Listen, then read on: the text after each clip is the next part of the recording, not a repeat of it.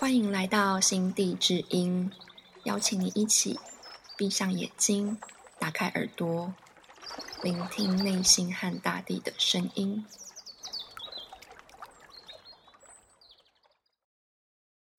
Hello，大家好，我是金德兴。那这一集很高兴可以邀请到杨嘎创办人梁佑平。杨嘎是一个推广自然工艺生活之物的台湾设计品牌。然后呢，我会想要邀请幼品，是因为我觉得他常常在做一些很特别的和环境相关的事情。然后每次和幼品说话，都会让我开了眼界，打开我的视野，这样。所以非常想要请幼品来聊一聊。然后那请幼品先介绍一下自己和养嘎。Hello，大家好，我是幼平，很高兴在这边呃跟大家相见。呃。杨嘎是一个什么样的品牌？嗯，它是我们从二零我从二零零八年从非洲当志工回来之后，呃，就是开创了一个实验性质的一个工作室，然后从自己乱玩，然后自学很多一些自己觉得哦想要去实践的一些生活理念，去实实践跟实验的一个一个空间跟一个呃。平台吧，然后到现在十年了。杨嘎从二零一八年的四月正式转型成现在的方向，就是以推广自然生活、自然织品的呃运用在生活里面的这样子的一个公益产品、生态公益的一个精神与品牌。这样，嗯嗯，好，有点先好奇问一下，为什么一开始是以非洲为呃一个主题呢？嗯。呃，这的确是蛮有趣的，就是我完全也没有想到过我会跟这辈子会跟非洲有关系。我想那是来自于我生命一个很重要的启发者 n i g o Lamash 女士，她是一位非洲人，她她是一个法国人。然后呢，她是我的人生一个很重要的一个启发者。我从法文系毕业之后，我在法国留学的时候遇到她，然后她就是。呃，他是一个非常特别的植物染的艺术家，跟可以说是呃实很有富有实验精神的一个女性。那当时的我大学毕业之后，呃，我觉得我就是按照父母的期待，然后呃社会的就是教育啊，然后父母的期待，然后我可能有点叛逆啊，做自己想要做的事情，这样子去发展。那他让我看见一个人生很不一样的可能跟存。生存的样子，然后呃，那当时的他就是他去非洲呃去服务当时的一个在 Cameroon 克麦隆第二大城市杜瓦拉的一个呃社区型的刚成立的社区型妇女组织。那我就是因缘机会，有点像哦跟着他去玩的方式去到那里，然后在那边做了一个短期的志工的一个呃跟当地人一起生活然后工作的一段时间。那那一次的，呃，就是那一次的呃，在当地生活的经验，给我生命很大的翻转跟启发。所以当时回来之后，我非常喜欢当地的非洲花布。那他们有一些传统的服饰，我在当时就是要回来之前，就是像想象开始渐渐融入当地的时候，就觉得说啊，我也想要像当地人一样穿他们传统的衣服，这样。那当时在那边的亚洲人非常少，我就是去他们的身形跟我们很亚洲人很不一样嘛，所以我就偷把他们传统的服饰，他们叫 gaba，就是一种呃，可能大家有在电视上或是一些呃网络上面有看见这种图片，就是它是整身非常花的这种蓬蓬 A 字型大洋装，它是其实流行于西非的一个款式，这样那。我就把它改良成适合我自己身形的，其实都是从我自己开始，然后我就自己很过瘾的去玩这些东西，然后刚好这些社区的妇女，她们都是裁缝的背景，所以她们也很很开心的帮我这个小妮子，就是亚洲来的小姑。娘设计，就是因应我的需求去设计了一些服饰，然后我就穿在大街上走的时候，路上的人都很有反应，这样子。那非洲花布的颜色也非常缤纷。其实色彩心理学就是你很少看到心情不好的人他会穿很缤纷颜色的衣服吧，是吧？所以它是一个相互影响的一个一个心情吧，就是一个生活的一个哲学。所以非洲人很开朗啊，或是他们很大而化之，我觉得跟他们土地呀的状态、跟颜色，还有他们在运用生活里面的织品，都相互有关联。那我穿上，我很受这些色块大，呃，非常呃，就是丰富缤纷的色块吸引。然后当时台湾正在推广，就是呃文创产业，西门红楼才刚开始开放。那我就以摆摊的形式，想说试试看，来做一个推广。那呃，也可以呃跟我呃，就是这个非洲的妇女。的协会合作，我们彼此有一个合作，并且他们也可以得到一些呃呃获利，可以去资助他们去进行他们的社区发展项目，这样子就是这样开始的。嗯嗯，这样讲起来真的还蛮久了耶，因为是从二零零八年。开始创业嘛，开始成立这个品牌。现在其实已经二零二零年了，十几年了。我 的天，不要讲，不要讲到这个数字。对我来说，好像还是好像没有多久之前的事。这样对啊，因为真的很活生生的经历吧。而且就是你之前等于是把非洲的这些东西带回到台湾来，然后这应该算是一个需要中间要克服很多很多困难的一个这样子创举嘛。这样子，然后 到了现在，然后中间中途的时候，你刚刚说二零一八年的时候，你突然有点像是面临一个转型，对，因为中前面你应该是有呃，因为创业开始赚了钱嘛，然后后来你是不是有发现，就是呃，非洲的布料开始变得不一样了，就是受到了中国的影响，然后添加到呃更多的化学有毒物质这样子的情形，所以开始做个转型。嗯，对。然后你会这么在意这件事情的原因，是不是跟呃，因为你是个服装设计师，然后想的比别人更前一步、更多一点？因为很多人都会觉得说，衣服就是个身外之物嘛，就是比起食物啊这种要吃进肚子里的东西，保养品擦在脸上的东西，他们其实不太注重这些衣服的材质。对。然后，那你可不可以分享一下，就是以你这些年的经验，然后你看到这些非天然的织品会带给人的？身体啊、心灵啊，还有环境的影响是什么？嗯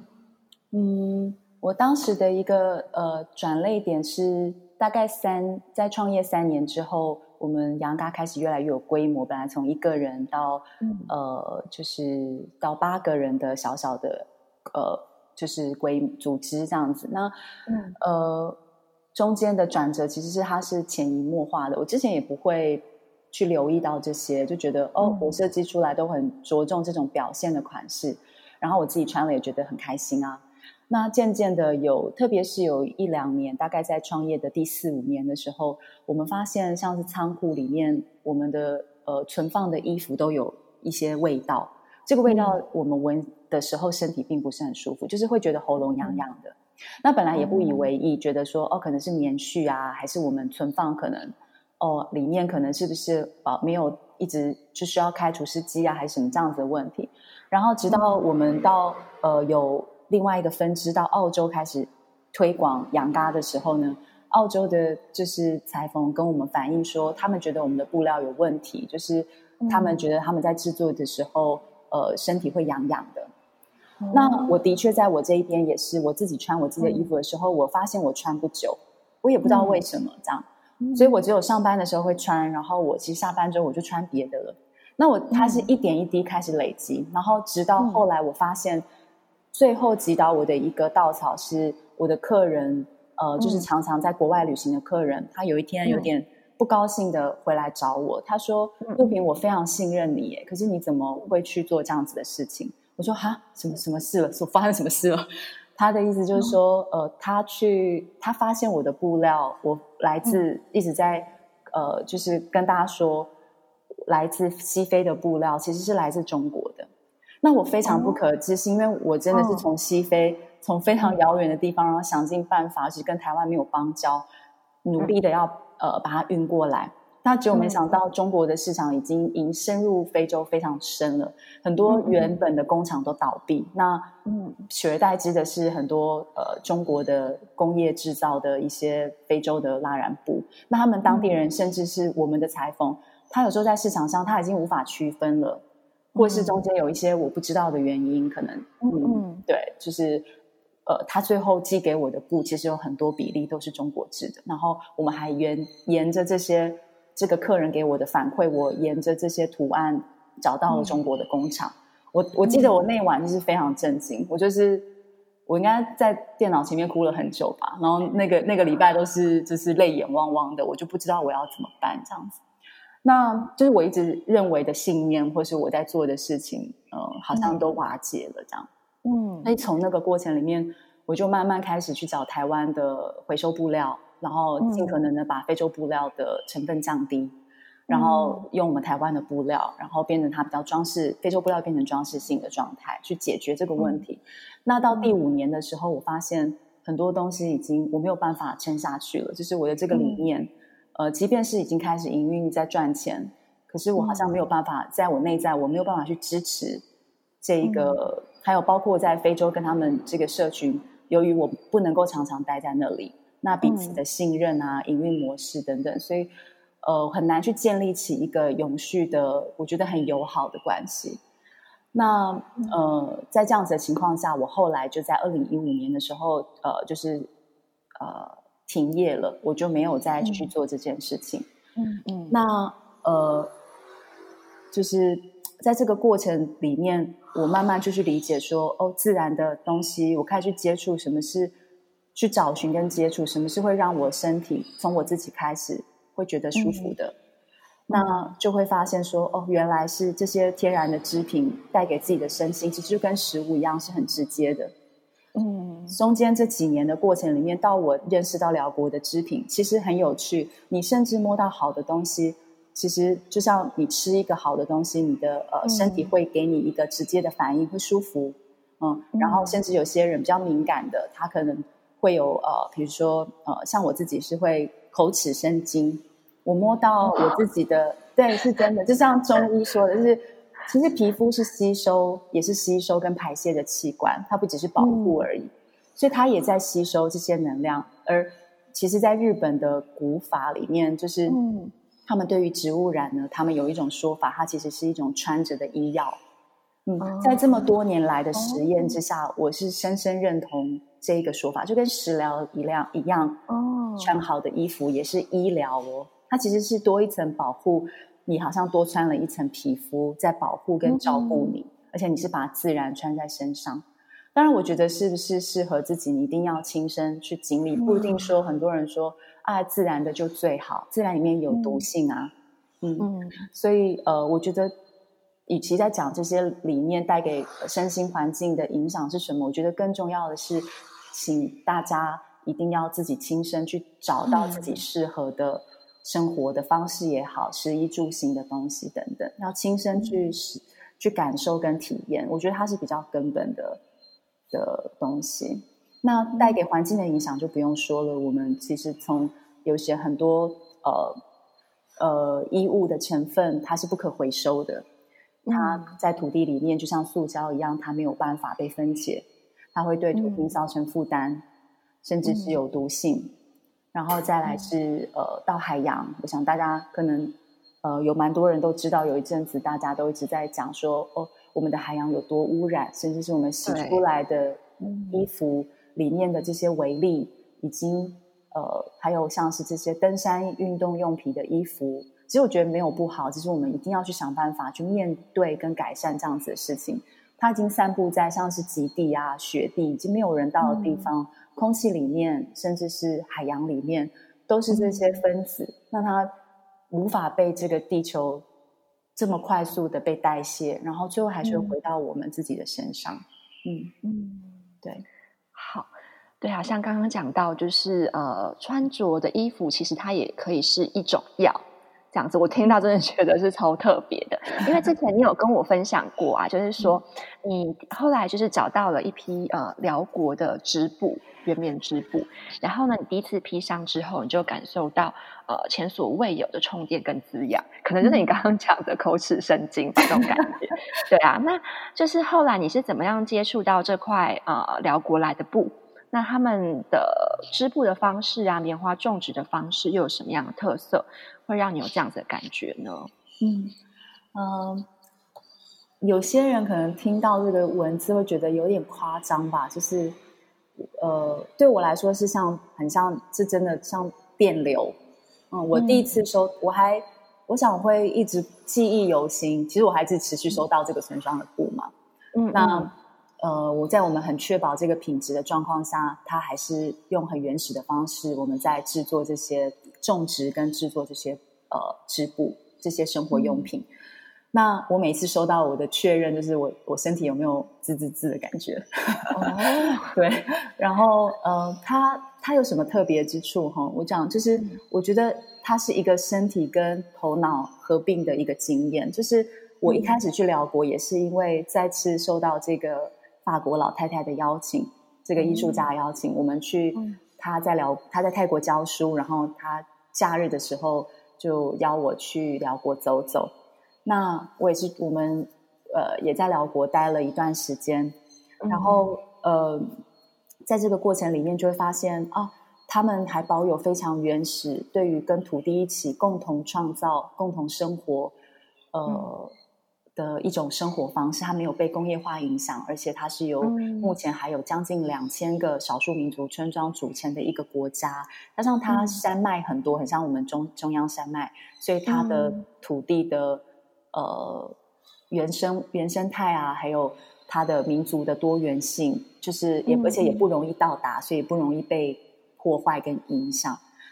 然后呃，不过明这几年呃，因为就是中国的铁路快要通了，还有各方面的贸易等等，所以目前正在快速的改变中。但是呃，必须要去提到他们的环境，这是一个我们在台湾这个时代，像我跟德心你这个时代，还有我们父母的那个时代。其实，在呃台湾十大建设之后，我们其实工业化之后，我们其实是这个时代，我们没有再去办法再去体会的一种生命经验了。比如说，我刚开始第一年摸到第一次去到辽国摸到这些布的时候，我其实很为难，就是为难，就说这什么啊？就是 我的生命经验里面没有这个东西，它对我来说太奇怪，它很粗，因为我们都穿习惯，台湾其实是纺织大国嘛。然后我们纺织品其实也很精湛，就是各种不同的，你可以说化纤啊，或者我们开发很多科技纤维啊，或是自然的纤维也也都做得非常好。我们都很习惯穿很细致的东西了。那其实辽国在在手感上面，在一开始接触时，它有一种原始的感觉。那摸到的时候，就是我很惊讶，说这个我好像没有，这是什么？我我没有办法想象我把它穿在身上。嗯，然后更何况是所谓的到台湾去推广，我当时是觉得我就只是来玩而已，这一切都不可能。我觉得比非洲还要艰难这样子。然后一直到呃，我就是去玩，然后可是它的自然实在太美了，它的村庄人文风貌，还有他们的淳朴，他们跟于对于自然的智慧，所以非常的启发我。那我没有想过我会来做食品的推广，一直到我去了第二次之后呢。我大概那时候就是，其实就是好玩性质的，去很多传统的村庄，比如说竹编村啊，或是藤编啊，做葛藤纤维的呃历史的这个村庄啊，或是做蜂蜜的啊，种稻草的啊，竹就是各种呃种棉花的，特别哦，对对？他们有比较可能因为原他们的原生态原生态，所以呃会有衍生出他们那个。呃，社群也好，他们民族性的一些工艺，然后他们会可能在比较久以前啦，现在当然交通比较发达了，他们会跟不同的村庄去以物换物，比如说我用我的竹编去换你种的米，嗯，这样子的东西就是一个生存，真的很原始哎，对他们现在还这么做，对，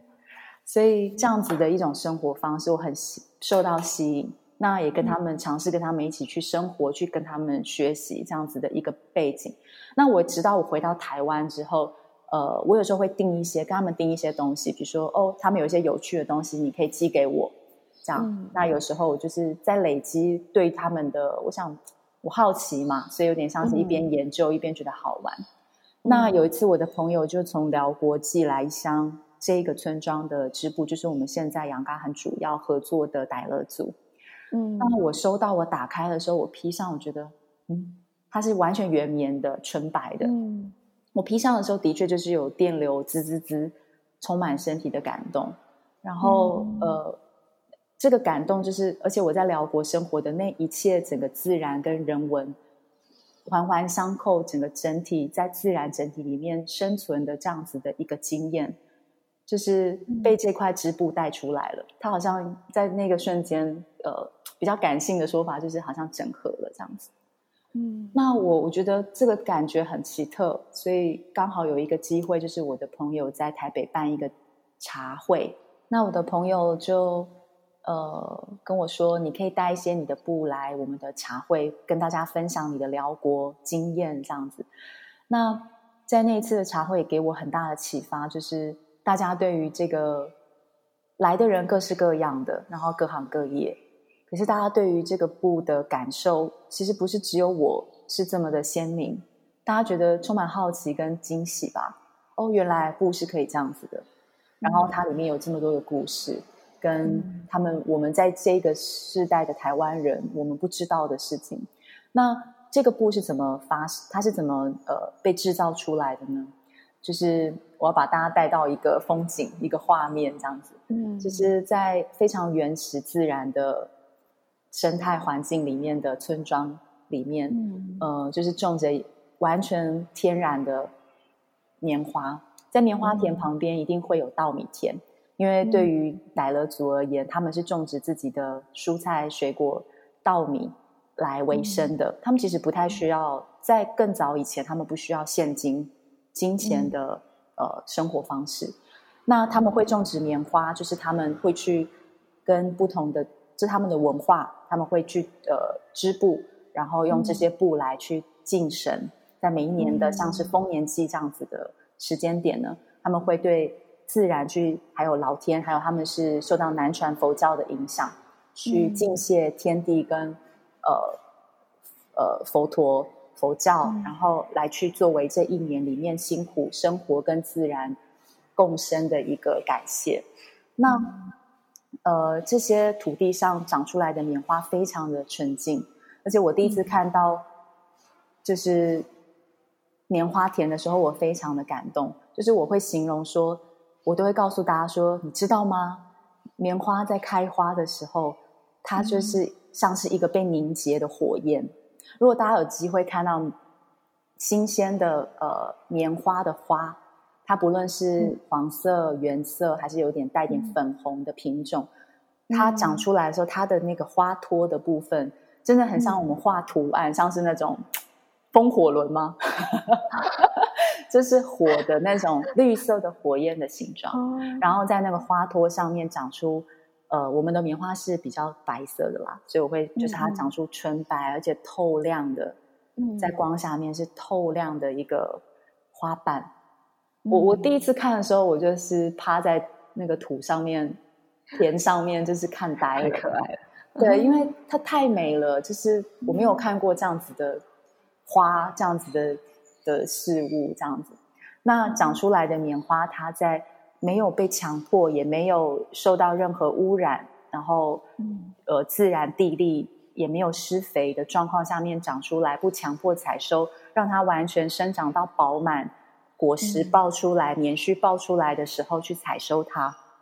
嗯，把它采收下来之后，一个一个慢慢的把籽用手挑掉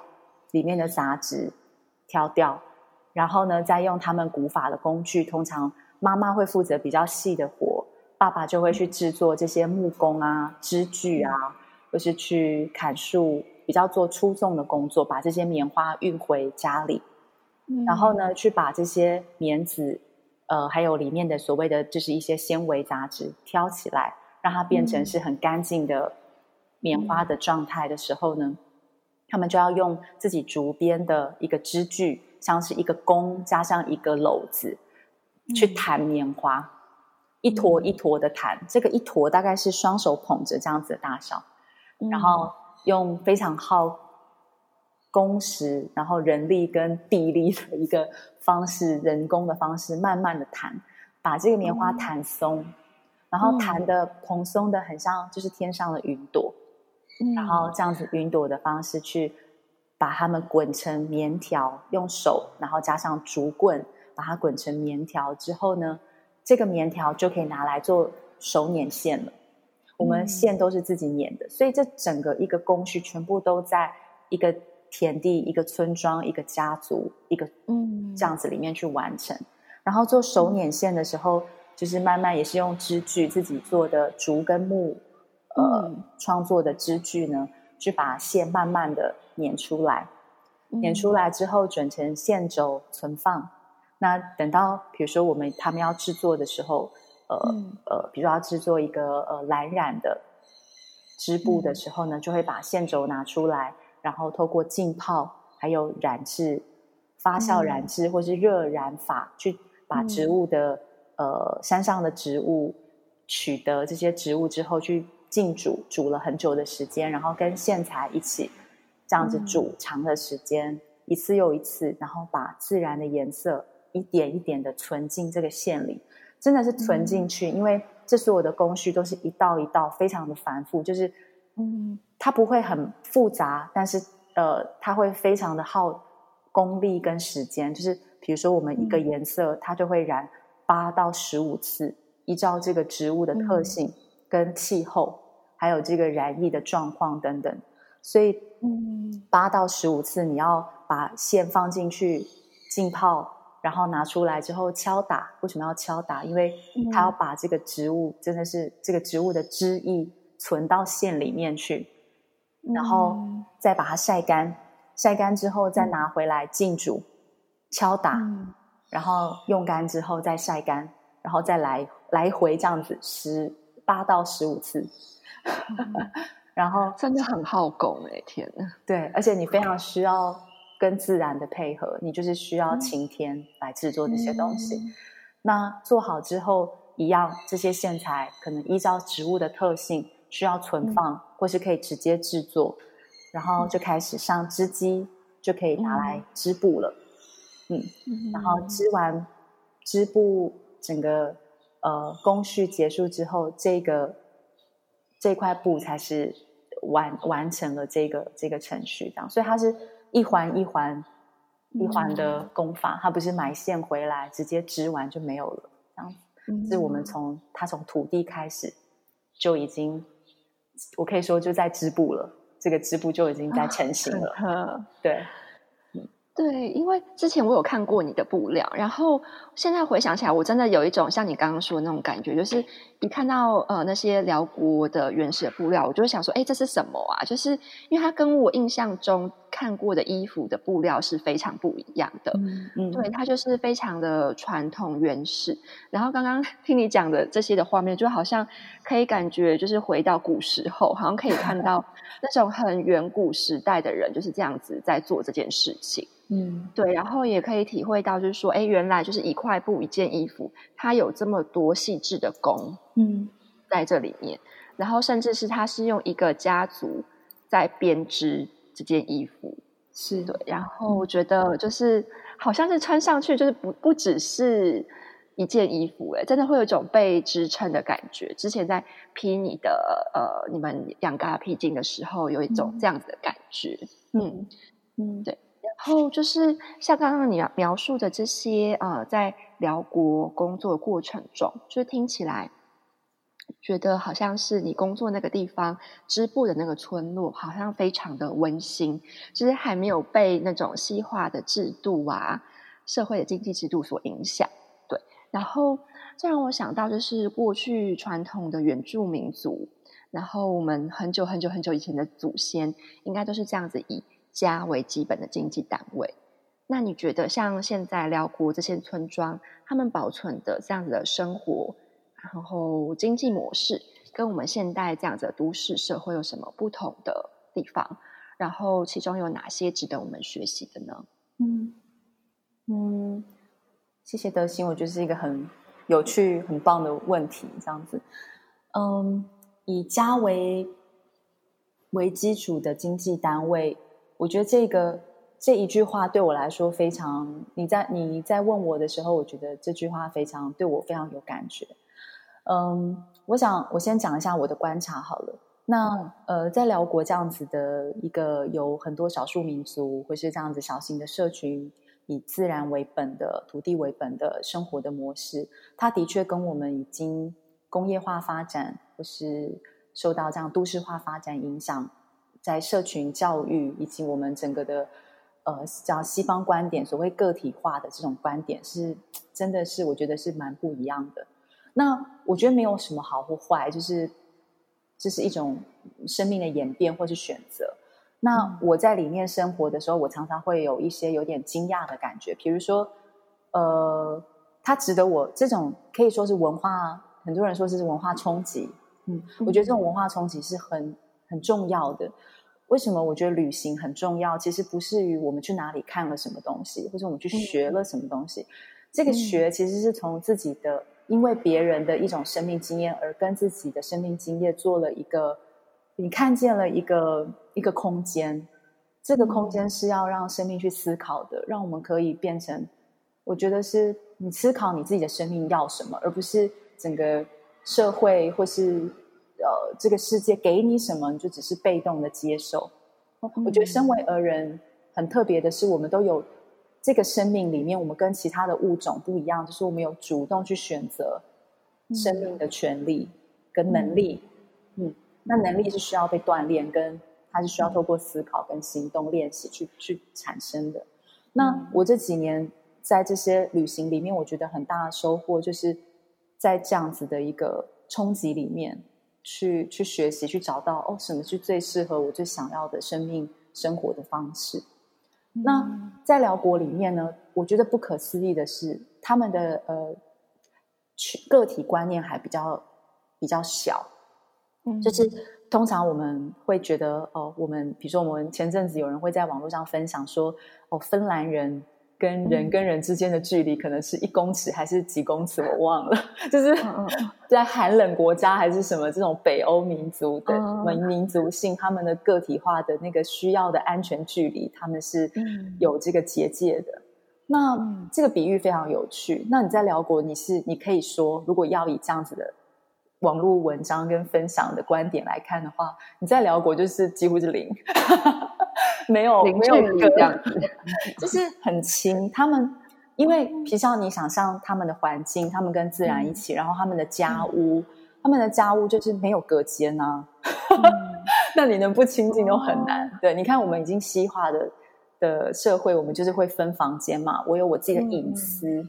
嗯，在辽国这些隐私性的东西，我觉得是比较少的。那这个里面有什么好处跟坏处？就是我觉得自己的选择。那只是我观察，就是说这个群体的思维，就是说，比如说你一个家人，呃，在不仅是家族里面，或是到整个的社区，比如说哦，一个村庄可能少到二十人，甚至到三五百人，甚至一千一千多人这样子的社传统村庄好了。那呃，在你的周边的邻居，他。生活是很紧密的，你从家里扩散到周边的邻居，那也是家的一部分。也就是说，你的邻居也是你的家人哎。你可以想象，就是我家可能现在缺什么，我的邻居就会，我可以去我邻居家拿，不是我邻居就会拿给我。那我家里甚至是钱，真的一点都不夸张。对，就是说我们会觉得啊，邻居邻居给我钱，或是邻居来我家串门，好像是一件什么事这样。但对他们而言，就是给他造咖这样子。也可以，台湾以前风土民呃民风淳朴的时候，乡下也是这样子，就是他们的这个部分更因为跟自然一起生活，他们彼此需要跟自然磨练出来的知识跟需求也好，比如说哦，可能是一个呃水呃淹水的免雨季的时候，你家其实在很多会有不同的因应很多自然天灾或是环境的状况，你你需要很多的应变能力。那应变能力，你就需要社群的支持。嗯嗯，呃，从这样子的环境到，甚至是他们演变到现在，从哦，食衣住行里面，他们会去共享。比如说，我要盖一个房子，那我的邻居就会放下，他会把你的事情放在放在他生活里面的手很重要的前面，他会过来帮忙，帮忙好几个小时，然后他才回家去做他自己的事。太酷了，对，所以有时候像我们联络不到织女，就是以前他们现在比较有智慧型手机，因为最近这几年大家就是我们很努力这样子，所以大家都开始有智慧型手机了。那以前就是会有时候在一些时间我们对联络不到子女，除了他们可能婚丧喜庆啊，这个是比较常见，或是生病啊，不然就是哦你怎么突然消失好几天？说哦，没有，我去邻居家帮他弄什么，或是哦，我最近在采收什么？这样子。嗯，就是好像一个很，然后他就把手机放着，他也不理你，说等一下，你是你是支女队的领班，你不可以这样子。说为什么不可以？就是需要，这观念不一样，你知道吗？我觉得非常欣赏他们以家为本。什么是人生最重要？我自己家人当然最重要。我非常欣赏，因为我知道的时候很错愕，但是我觉得，你看，我们都是以很多人都会以工，不能说以工作为借口了，就工作真的很忙，或是你有时候你真的会以工作为借口，对不对？对不对？我要去忙工作了，工作我要去更赚钱了。哦，但是他们是就反过来，就是什么是根本的东西，他们这个部分是很、很、很、很扎实的，就是对，很确立的这样。然后我听过。呃，就是就我问过目前的辽国人，嗯，就是十个里面大概有八个八成都是这样子的背景，就是说他们呢，甚至是邻居的小孩、远亲的小孩，如果他有经济上需要去远地求学念书的需要，他们就会从乡下把孩子带来。如果你是一个都市的，呃，可能你是从乡村出来都市已经生活打拼的一个假设一个家庭好了。你就会三不五时的接到一些可能你远亲啊、以前邻居啊、你村庄小孩的订单，订单就是把孩子送来，直接放在你他，说我的孩子就拜托你了，太可爱了吧？就会出现在你家门口，或者会有些会打电话，但是突然出现的也我有听过这样子，然后非常有趣，在我们的这种台湾的社会，好了，孩子真的很重要，但是。把孩子托给另外一一个家庭照顾，而且这个照顾可不是说哦，我每月定期会给什么零用金哦，有可能这个村庄的家庭是他真的没有金钱，可是他家有很多米，那他每一年就会扛很多米放在你家门口，所以你是要帮他养孩子的，他把孩子送到你家门口，说我的孩子之后就拜托你了，是真的你要帮他养孩子，然后这些辽国家庭是真的会帮你养孩子，因为他们也是这样过来的。嗯，所以你现在我认识一些辽国的大学生啊，他们在永贞或是在龙波邦念书，他们从乡下乡村呃来到城市里面念书，他们几乎都很多都是才住在邻居家里面，那他们也是受这样的照顾。你你受人点滴，你之后也是会用这样子的方式去照顾呃。其他世世代代这样子下去的孩子，我觉得这个网络链对我来说是非常不可思议而有趣的。然后我访问过我呃，就是合作的一个呃一个组织的一个一个呃七十几岁的老太太，他们家呢曾经接待过大概二十几个二十几个二十几个孩子。这个孩子不是说接待过，不是可不是什么短期几个月的这种。留学生哦，并不是，就是一次都是好几年。哦，对。那那我好奇问一下，就是因为讲到就是他们家族关系感觉非常紧密，对。那他们的呃关系是好的吗？感情是好的吗？因为就是感觉上，如果是在都市里面呢，好像是要一家人聚在一起，比如说大家逢年过节要回老家的时候，大家好像都想要崩溃的那个样子。对。然后那我就很好奇，那像他们是一天到晚就是都住在一起了，然后。呃，家人很紧密，村庄的村人也很紧密。这样子的话，他们的感情是真的是好的吗？很好奇，会不会有什么摩擦呢？嗯，我觉得人跟人之间有摩擦，这是必然的，不论你是在哪一个民族或文化里面。不过我观察到一点比较有趣是，也是因为我对我这个时代的辽国青年，他们面临的这种又在科技又在传统里面的这种。夹心，他们是最剧烈夹心饼冲击，因为我们是慢慢演变嘛，所以我们演变的很快速，大概台湾大概这一百年演变的超快速的。然后，但是辽国是要在可能二三十年间，他要马上，比如说他在传统村庄，可是他有智慧型 iPhone，嗯，他是有可能的。然后他可以接收到很多外在的讯息，然后可以运用科技，可他的村庄还是非常原始的村庄，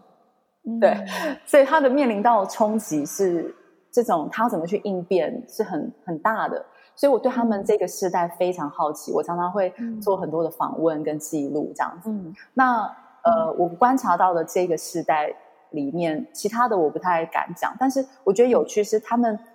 我们华人的社会有一个既定的状态，当然每一个民族性都有，但是比较相较于不同是，他们的父母不太会去要求孩子要做什么。这个是少数民族我发现的，就是这种辽国的由少数民族组成的的呃，可能因为他们过去也什么都没有。所以孩子现在在做都是比自己以前都还要好的了，可以受教育啊，然后可以哦买车盖房子啊，盖水泥房子这样子。所以我发现我遇到的这一世代的辽国青年，他们其实是自由的，他们父母不会去对他们有很大的这种呃，就是生存上的、身份上或生存上的要求。嗯，对，所以嗯。我想这会是一个在世代里面，我觉得看到比较不一样的部分。如果你是讲刚刚针对这个返乡回家面对到 亲戚压力的这种质问的这个小小的角度的话，这个部分倒是我觉得在辽国里面有趣的观察。这样子，谢谢你跟我们分享这种呃，怎么讲，就是很特殊的辽国经验。因为辽国在我们台湾人的世界观里面，好像。没有这一块，就是好像大部分人不太了解，就是辽国在做什么，就是可能知道附近的越南啊、泰国，可是对于辽国其实并不那么的清楚。对，然后我觉得真的是开了我的眼界，这样。然后那呃，接下来就是最后呢，就是想要请你再分享一下，就是呃，因为像你会做羊嘎这个品牌，然后你还特地远到辽国去把这些纯净的布料就是带回来，那。你应该是会呃很希望有个愿景，是希望就是每个人在生活中可以去做一些有意识的选择，有意识的消费。对，那你有什么样一点呃小小的建议跟练习，可以让听众们就是如果愿意实践的话，可以在每天的生活中来练习看看的呢？嗯嗯，我觉得我自己从辽国的经验里面感受，还有做现在这个织品的经验里面是。呃，我会觉得亲身去呃体验生命，用自己的方式感受去体验体验这些东西是很重要的。就是体验远比知识来的，呃，它是很嗯，不能说不能说比较了，但是它是很不一样的这样。那嗯。体，我觉得体验是真的，去体会它，就真的把它好像吃下去、消化它，而不是让它变成一个口号或是一个理念、一个精神。我觉得是我这几年里面，我觉得很大的的呃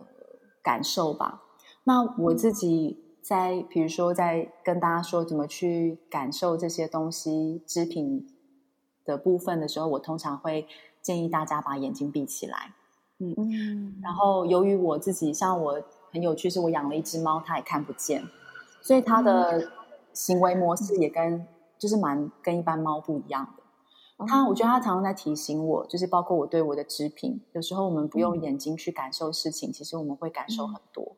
因为嗯眼睛会直接连接到我们的的惯性经验跟头脑。嗯，所以如果每一天我们都可以，不论用什么样的方式。呃，回归到自己身上，然后好好去感受自己的生命。我觉得它是，因为我们自己内在，它就是我们就是自然的一部分，自然就在我们的内在。所以，如果每一天给自己一点时间，呃，闭着眼睛也好，不闭眼睛也好，不动也好，移动也好，真的给自己一点时间，回归到自己的身体生活，然后嗯，去感受自己内在的自然。嗯，我觉得它是一件很珍贵的事情。嗯，好，我想要补充一点啊，就是，呃，我记得就是在我看到就是呃杨嘎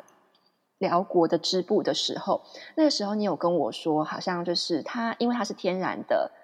天然植物染，所以它有一个天然植物的味道。嗯，对。然后在那时候我有就是呃现场就是闻了一下。然后呢？后来我也常把就是这个动作会带到其他的物品上面去。对，因为就像前面你们说的嘛，就是呃，有一些你非洲布料放在仓库里面过久，它居然发出奇怪的味道。对，然后我在想说，其实我有时候我们很多人在选择东西的时候，我们真的是只用眼睛在看，然后只用头脑去想说，哦，这个东西现在对我有帮助，它可以符合我当下的需求。可是我们没有用其他感官去尝试。然后，所以后来呢，就是在我摸到某些布料的时候，我也会去闻闻看，说，哎，就是这个是呃类似像化学刺激的味道呢，还是像呃你们的织品那种有一种原始的草味？这样子，所以我觉得这也是还可以提供给大家参考的，就是去加上体验这部分，就是除了用触觉，还可以加上嗅觉一起来体验。嗯，好的，谢谢德心。那今天谢谢幼品喽，谢谢。就这样子，拜拜，拜拜。最近地球日，杨嘎有举办相关的活动，在我们节目资讯下方有杨嘎的 FB 连接。欢迎到他的 FB 查看最新的资讯。你现在收听的这个系列，在地球日的这个月会比较频繁更新。如果你喜欢这个节目，欢迎分享给更多朋友收听，让更多人了解自然生活的多种面向。接下来还会有生态村、爱尔兰大地信仰、绿色商店的专访，